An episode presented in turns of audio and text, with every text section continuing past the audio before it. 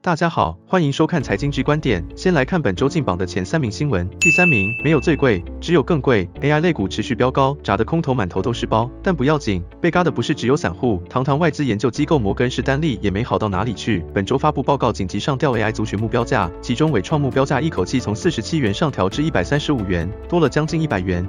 AI 股价一飞冲天，就像初恋，若是放手，就难再拥有。AI 股气势直逼当年的货柜三雄，究竟大 AI 时代会不会变成当年的大航海时代，在潮起又潮落？就让我们继续看下去。第二名，一张不卖，奇迹自来。这句话出自台华董座严义才先生，当年靠着货柜三雄的持股大赚十倍以上的超狂报酬率，赢得业界航海王称号，至今仍为市场津津乐道。然而本周台华却公告出清长荣三千张持股，认赔一点三亿。至于杨明也解码了六千张。最懂海的男人在旺季运价上涨时选择跟海运股分手，着实震撼市场，间接使得长荣股价本周大跌。杨明万海重挫破底，从原本的从一张不卖变成一张不剩，还在船上的小股民们可得提高警觉啊！第一名，每到月营收公告，观众们就可以预期到有一家公司会固定登上版面，没有错，那就是高端。高端六月营收再度不负众望，缴出零元成绩，连续六个月都挂蛋。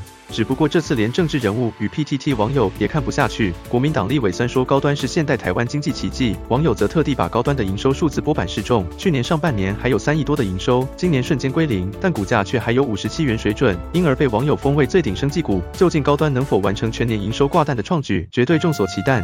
财经之观点，我们下周见。